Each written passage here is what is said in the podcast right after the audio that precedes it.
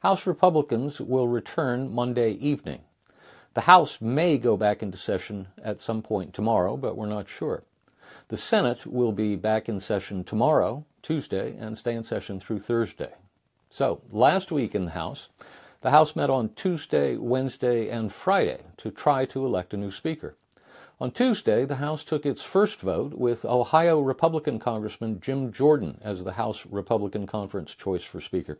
But Jordan did not win enough votes on that ballot to win the speakership. He won two hundred votes, with twenty Republicans voting for other people. That left Jordan seventeen votes short of the necessary threshold. On Wednesday, the House took its second vote with Jordan as the House Republican Conference choice for Speaker. On this second vote, Jordan actually lost a vote. He fell to one hundred ninety-nine, and his opposition inside the House Republican Conference grew from twenty to twenty-two. On Friday, the House took its third vote with Jordan as the House Republican Conference choice for Speaker. Again, Jordan lost votes. This time he fell to one hundred ninety-four. And again, his opposition inside the House Republican Conference grew from twenty-two to twenty-five, as three Biden seat Republicans who had voted for him on the first two ballots abandoned him and voted against him on the third ballot. And then they were done. This week in the House, the House is scheduled to return on Monday evening, at which time House Republicans will go into conference for a candidate forum, where all the various candidates for Speaker will present themselves and make their pitches to their colleagues. No floor votes have been scheduled yet. As it was last week, it is the hope of many Republican leaders that they will be able to hold a floor vote for Speaker on Tuesday. Last week in the Senate, the Senate came back on Monday and voted to invoke cloture on the nomination of Jennifer L. Hill to be U S District Judge for the District of Delaware. On Tuesday, the Senate voted to confirm her to that position. Then the Senate voted to invoke cloture on and then to confirm the nominations of Kathleen Munley to be U S District Judge for the Middle District of Pennsylvania and Carla Ann Gilbride to be the General Counsel of the Equal Employment Opportunity Commission. On Wednesday, the Senate voted to pass S J Res thirty-two, a Congressional Review Act resolution of disapproval against the rules submitted by the Bureau of Consumer Financial Protection relating to small business lending under the Equal Credit Opportunity Act. On Thursday, the Senate voted by ninety-seven to nothing to agree to S Res seventeen, a resolution standing with Israel against terrorism by Hamas, and then they were done. This week in the Senate, the Senate will return Tuesday with the first vote set for two fifteen p.m. At that time, the Senate will proceed to a roll call vote to invoke cloture on the nomination of Michael G. Whitaker to be Administrator of the Federal Aviation Administration. Then, based on the Majority Leader's cloture filings, I anticipate we'll see a vote on the nomination of Jessica Lumen to be Administrator of the Wage and Hour Division of the Department of Labor. Now to illegal immigration. On Saturday, Customs and Border Protection announced the September numbers for encounters at the southwest border, and they were a stunner. Encounters with illegal immigrants in September reached new highs, with the highest monthly encounters number on record, in addition to setting the record for the number of encounters over the course of a fiscal year. In September, there were two hundred sixty-nine thousand seven hundred thirty-five encounters. That brings the total for F Y twenty-three to two point four eight million. That's higher than the two point three eight million record set in F Y twenty-two and higher than the one point seven three million set in F Y twenty-one, each of which had previously set records. To put those numbers in context, in F Y twenty twenty, President Trump's last year in office, there were just four hundred fifty-eight thousand eighty-eight encounters. Meanwhile, C B P encountered eighteen people on the terror watch list in September, bringing the total for F Y twenty-three to one hundred seventy-two, also a new record, and a total that's higher than the total number of encounters over the last six years combined. And on Sunday, the Daily Caller reported exclusively that a memo from the San Diego Field Office Intelligence Division of Customs and Border Protection warns other federal agencies that because of the war in Israel, terror-tied individuals associated with Hamas, Hezbollah, Islamic Palestinian Jihad, and the Popular Front for the Liberation of Palestine may seek to cross our southern border. Quote, San Diego Field Office Intelligence Unit assesses that individuals inspired by or reacting to the current Israel-Hamas conflict may attempt to travel to or from the area of hostilities in the Middle East via circuitous transit across the southwest border, unquote, says the memo. Now to the Jack Lew nomination. The Senate Foreign Relations Committee opened its hearing on the confirmation of Jack Lew to be U S Ambassador to Israel on Wednesday morning. Before the chairman of the committee, Ben Cardin of Maryland, could even finish his opening statement, he was interrupted by a pro-Palestinian protester. Then, the ranking Republican, Jim Risch of Idaho, began giving his opening statement, and the same thing happened. A pro-Palestinian protester interrupted him. Florida Republican Marco Rubio accused Lew of lying to Rubio back in twenty sixteen, when Lew was serving as the Obama administration's Treasury Secretary, responsible for financial transactions with Iran. Despite the Republican opposition to Lew, he will likely be voted out of committee this week, possibly next, and then his nomination will be scheduled for floor consideration. Expect him to be confirmed and in place by early next month. Now to the emergency supplemental. On Thursday evening, President Biden gave the second primetime Oval Office address of his presidency, seeking to explain to his countrymen what were the stakes for the United States in the ongoing war in Ukraine, the new war in Israel, and a possible war in the Pacific. He failed miserably. In the course of his seventeen-minute address, he used the word Iran precisely twice, even though Iran is the common denominator between the threats to U S interests in Ukraine and in Israel. On Friday, the Biden administration formally sent to Capitol Hill a request for one hundred five billion dollars in emergency supplemental funding. That includes sixty-one billion dollars for Ukraine, fourteen billion dollars for military aid to Israel, fourteen billion dollars to address the surge of illegal immigration at the southwest border, ten billion dollars in humanitarian assistance, and seven point four billion dollars for Indo-Pacific security. But when you break it down, there are serious problems with the funding request. For instance, the ten billion dollars in humanitarian aid for Ukraine, Israel, Gaza, and other places is not broken down specifically. Biden administration officials say they will determine where best to direct the funds once they're approved. That sounds familiar. And on the fourteen billion dollars for the border crisis uh, will be spent to increase the number of border agents, install new inspection machines to find and prevent fentanyl from crossing the border, and, and this is key, hire more people to process asylum cases. But again, it's not specifically allocated, so lots and lots and lots of it could end up simply hiring more people to process asylum cases faster rather than actually securing the border. Arkansas Republican Senator Tom Cotton, a close ally of Senate Minority Leader Mitch McConnell, attacked the proposal, saying, quote, President Biden's slush fund proposal is dead on arrival, just like his budgets. He continued, quote, we will not spend, for example, three point five billion dollars to address the potential needs of Gazans, arguing that humanitarian aid to Gaza could wind up in the wrong hands, to wit, the hands of Hamas, which controls Gaza. Nor will we spend four point seven billion dollars for housing, transportation, and services for illegal aliens in the United States rather than deporting them, he said. Senate Appropriations Chairwoman Patty Murray, Democrat of Washington, announced the scheduling of a hearing on October thirty-first featuring Secretary of Defense Lloyd Austin and Secretary of State Antony Blinken. Many Republicans on both sides of the Capitol dome don't want to take on the emergency supplemental in one bite. They believe the Biden administration is tying the Israel aid to the Ukraine aid because the Biden administration believes it will be easier to assure passage for a legislative package that includes Israel aid because aid to Israel is so popular. Instead, these Republicans want to break out the Ukraine aid and vote on that by itself, or break out the Israel aid and vote on that by itself. Interestingly, it may be the case that U S aid to Israel has more support than does U S aid to Ukraine on Capitol Hill.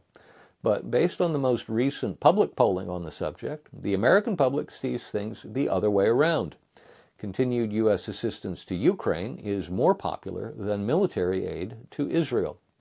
According to a C B S News slash YouGov poll released on October nineteenth, forty-eight percent, less than half, of survey respondents supported arming the Israeli military. Meanwhile, a recent Reagan Institute poll found that seventy-five percent of respondents, including seventy-one percent of Republicans and eighty-six percent of Democrats, said that it was, quote, important to the United States that Ukraine win the war, end quote. Further, the poll shows fifty-nine percent of respondents, including fifty percent of Republicans and seventy-five percent of Democrats, support military aid to Ukraine. More interestingly for me, after the pollsters told respondents that the United States had spent the equivalent of three percent of the annual U S military budget on direct military aid, and that Ukraine had, quote, severely degraded Russia's military power, unquote, support jumped to sixty-five percent in favor, including seventy-seven percent of Democrats and fifty-nine percent of Republicans. Now let's talk about the Trump indictments. Fulton County District Attorney Fani Willis has her second and third guilty pleas in her cases against former President Donald Trump and a dozen and a half of his supporters in Georgia. Former Trump attorneys Sidney Powell and Kenneth Chesebro both pled guilty to misdemeanor counts. Chesebro also pled guilty to one felony count, marking Wilson's first felony conviction in her sprawling case. Significantly, neither Powell nor Chesebro was required to plead guilty to the felony count of engaging in a RICO conspiracy to destroy American democracy. Both avoided a prison sentence, and both agreed to pay fines and restitution totaling less than ten thousand dollars for each. Both also agreed to write a letter to the residents of Georgia apologizing. Given how much stock Willis had placed in her grand conspiracy theory of the case, her willingness to accept guilty pleas to misdemeanors and not even require either to even admit they were guilty of the conspiracy charge is a blow to her entire case against Trump. Stay tuned. Now, the contest for Speaker. Jim Jordan's candidacy for Speaker of the House died on Friday when, after three successive failed attempts to win a majority vote on the floor of the House, he went into a meeting of the conference in the belief his candidacy would be confirmed by a secret ballot vote. Instead, by a vote of eighty-six members for him and one hundred twelve voting against him, with five voting present, his colleagues in the House Republican Conference voted to remove his designation as their nominee for Speaker. They were back to square one. Having nominated two candidates for Speaker, and having yet to win a floor vote with either one, the House Republican Conference continues its search for a new Speaker. Nominations were open from Friday afternoon until Sunday at noon. As of noon Sunday, nine candidates had offered themselves for consideration.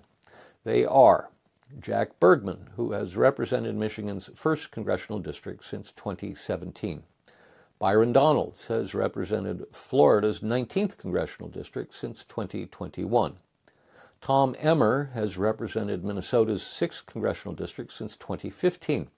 He served as the chairman of the National Republican Congressional Committee in the twenty twenty and twenty twenty-two cycles, so he's got a close connection to everyone who was elected to the Congress first in one of those two cycles. That's about eighty freshmen and sophomore members of the House Republican Conference. In other words, more than a third of the members of the conference owe at least a small allegiance to the guy who was the first and probably most important Republican congressman they knew during their campaign. The importance of this connection cannot be underestimated. Kevin Hern has represented Oklahoma's first congressional district since being appointed to fill out the remaining weeks of previous incumbent Jim Bridenstine's term in twenty eighteen due to a quirk in Oklahoma's election code. He was elected chairman of the Republican Study Committee, the single largest caucus of House Republicans, taking over in early twenty twenty-three. Mike Johnson has represented Louisiana's fourth congressional district since twenty seventeen. He serves now as a member of the House G O P leadership team as vice chairman of the House Republican Conference. He previously served term as chairman of the Republican Study Committee. Dan Muser has represented Pennsylvania's seventeenth Congress, I'm sorry, ninth Congressional District since twenty nineteen. Gary Palmer has represented Alabama's sixth Congressional District since twenty fifteen. He serves now as a member of the House G O P leadership team as chairman of the House Republican Policy Committee. Austin Scott has represented Georgia's eighth Congressional District since twenty eleven. Pete Sessions has represented Texas's seventeenth Congressional District since twenty twenty-one. Prior to serving his last term and a half, he had previously served as the U S Representative for Texas's fifth District from nineteen ninety-seven to two thousand three and Texas's thirty-second District from two thousand three to two thousand nineteen. From two thousand nine to two thousand thirteen, he served two terms as chairman of the National Republican Congressional Committee. The twenty ten elections, in which Republicans flipped sixty-three seats and regained control of the House, after two terms of Democrat control, came under his watch. Emmer and Scott voted on January sixth, twenty twenty-one, to certify the Electoral College results of the November twenty twenty election. The others refused to. Emmer won the endorsement of former Speaker Kevin McCarthy. Not surprisingly, based on what I just told you about his vote to certify election results on January sixth, former President Donald Trump does not endorse Emmer. In fact, Trump is said to strongly oppose Emmer. The nine candidates and the rest of the House G O P conference will gather at six thirty p.m. Monday night for a candidate forum. There's no telling how long it will go on, and we know nothing at this point about the format of the event. We do know it will be members only. I would expect that not all nine candidates will emerge from the G O P conference meeting on Monday night convinced they should go forward to the balloting on Tuesday. I wouldn't be at all surprised if several of them ended their candidacies before the voting begins. I'm assuming that the House G O P conference will begin voting on Tuesday morning. Rule four of the conference rules of the one hundred eighteenth Congress is entitled Conference Election Procedures, and it reads, quote, "All contested elections shall be decided by secret ballot, and no proxy voting shall be allowed." It continues, quote, "When there are more than two candidates for any office, and none receives a majority of the votes on the first ballot, a quorum being present, the candidate with the lowest number of votes on that and each succeeding ballot will be dropped from the ballot until one candidate receives a majority of the votes, a quorum being present." So, that's about as simple as simple can be. Majority vote rules. When one candidate receives a majority vote, the contest is over, and all are expected to line up behind the winning candidate, even and especially those who supported the losing candidate or candidates.